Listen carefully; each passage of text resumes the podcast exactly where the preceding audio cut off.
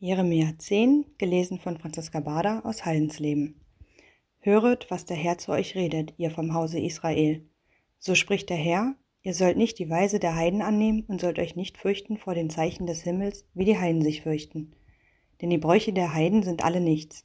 Man fällt im Walde einen Baum, und der Bildhauer macht daraus mit dem Beil ein Werk seiner Hände. Er schmückt es mit Silber und Gold und befestigt es mit Nagel und Hammer, dass es nicht umfalle. Es sind ja nichts als Vogelscheuchen im Gurkenfeld. Sie können nicht reden. Auch muss man sie tragen, denn sie können nicht gehen.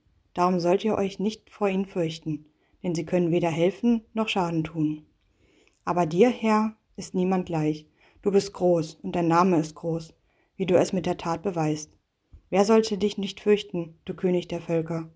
Dir muss man gehorchen, denn unter allen Weisen der Völker und in allen ihren Königreichen ist niemand dir gleich. Sie sind allzumal Narren und Toren. Was man von den richtigen Götzen lernt, ist nur Holz. Silberblech bringt man aus Tarsis, Gold aus Ufers. Durch den Bildhauer und Goldschmied werden sie hergestellt, blauen und roten Purpur zieht man ihnen an, und alles ist der Künstler Werk. Aber der Herr ist der wahrhaftige Gott, der lebendige Gott, der ewige König. Vor seinem Zorn bebt die Erde, und die Völker können sein Drohen nicht ertragen. So sollt ihr zu ihnen sagen, die Götter, die Himmel und Erde nicht gemacht haben, müssen vertilgt werden von der Erde und unter dem Himmel. Er aber hat die Erde durch seine Kraft gemacht und den Erdkreis bereitet durch seine Weisheit und den Himmel ausgebreitet durch seinen Verstand. Wenn er donnert, so ist Wasser die Menge am Himmel. Wolken lässt er heraufziehen vom Ende der Erde. Er macht die Blitze, dass es regnet, und lässt den Wind kommen aus seinen Kammern.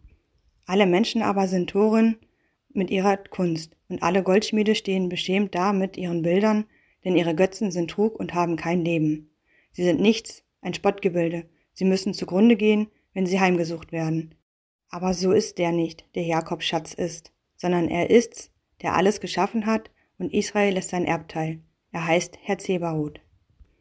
Raffe dein Bündel auf von der Erde, die du sitzt in Bedrängnis. Denn so spricht der Herr, siehe, ich will die Bewohner des Landes diesmal wegschleudern und will sie ängstigen, damit sie sich finden lassen. Weh mir, ich bin zerbrochen, unheilbar ist meine Wunde. Ich dachte, es ist nur eine Plage, ich muss sie erleiden. Mein Zelt ist zerstört und all meine Seile sind zerrissen. Meine Kinder sind von mir gegangen und nicht mehr da. Niemand richtet meine Hütte wieder auf und mein Zelt schlägt keiner mehr auf. Denn die Hirten sind zu Toren geworden und fragen nicht nach dem Herrn. Darum kann ihnen nichts Rechtes gelingen und ihre ganze Herde ist zerstreut. Horch, es kommt eine Kunde daher und ein großes Getöse aus dem Lande des Nordens, dass die Städte Judas verwüstet und zur Wohnung der Schakale werden sollen. Ich weiß, Herr, dass des Menschen Tun nicht in seiner Gewalt steht, und es liegt in niemandes Macht, wie er wandle oder seinen Gang richte. Siege mich, Herr, doch mit Maßen und nicht in deinem Grimm, auf dass du mich nicht ganz zunichte machst. Schütte aber deinen Zorn aus über die Völker, die dich nicht kennen, und über die Geschlechter, die deinen Namen nicht anrufen denn sie haben Jakob aufgefressen und verschlungen, sie haben ihn vernichtet und seine Wohnung verwüstet.